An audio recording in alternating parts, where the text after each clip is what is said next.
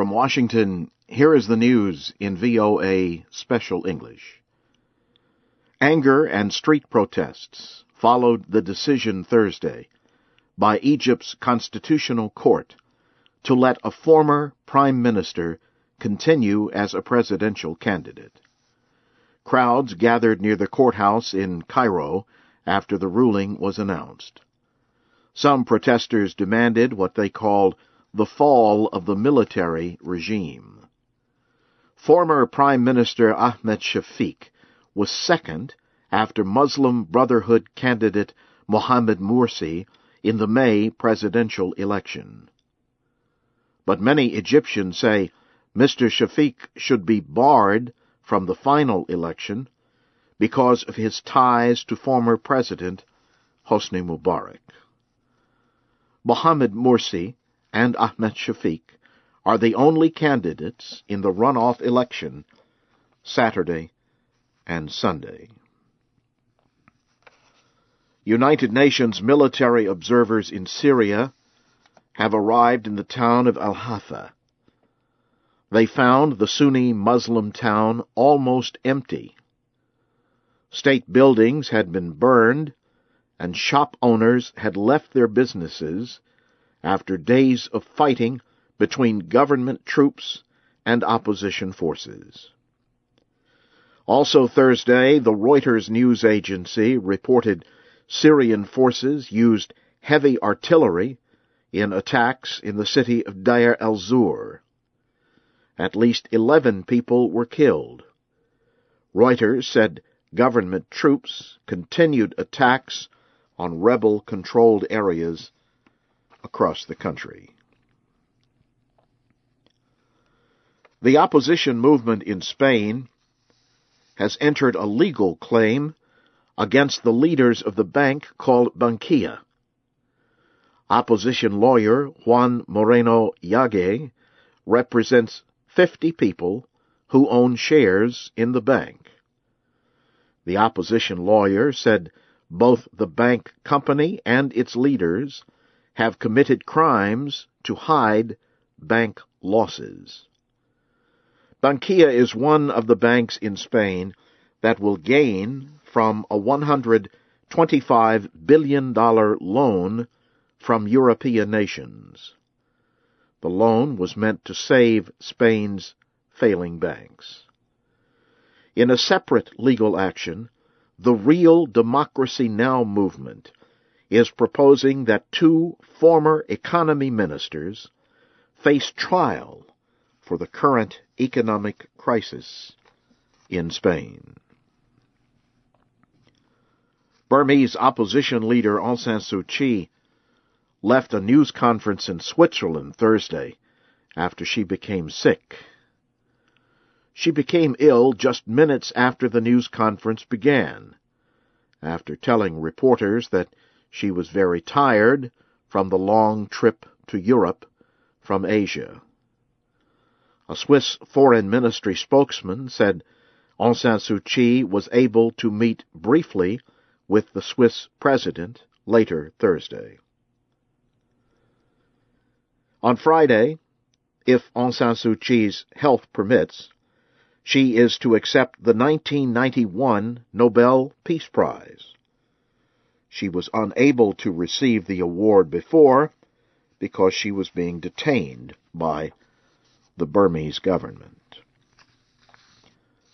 You are listening to the news in VOA Special English. The Washington Post reports the United States military has set up small air bases across Africa to collect information about terrorist groups. The newspaper says the air bases are in several countries, including Burkina Faso, Uganda, Ethiopia, Djibouti, Kenya, and the Seychelles. Targets of the program include Al Qaeda linked militants in Somalia, Yemen, and the Sahel area of Africa. Another target is the Lord's Resistance Army in Central Africa.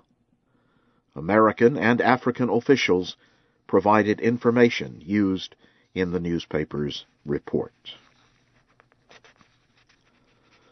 The Supreme Court in Britain has rejected a request by the man who started the WikiLeaks website. Julian Assange had asked the court to reopen his appeal against being sent to Sweden to face trial on sex crime charges. The British court released its decision on Thursday. All seven judges dismissed the request.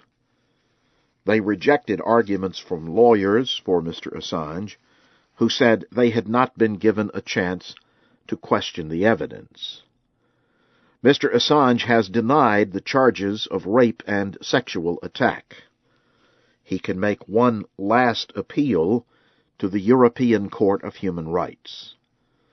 The WikiLeaks website received international attention when it released hundreds of thousands of secret United States government documents.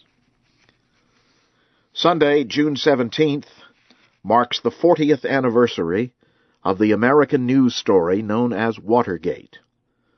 What began as political wrongdoing aimed at winning an election led to the resignation of a president. Christopher Cruise has this report from VOA's Jim Malone. It began in the early morning hours of June 17, 1972. Police in Washington arrested five men working for the re-election campaign of President Richard Nixon. The five were caught attempting to break in to Democratic Party headquarters. The offices were in a building called Watergate. Two young reporters, Carl Bernstein and Bob Woodward, followed the story for the Washington Post newspaper. They found that the Watergate break in was only part of a program launched by the Nixon re election campaign to sabotage the president's political opponents. Criminal and congressional investigations followed the Post's reporting.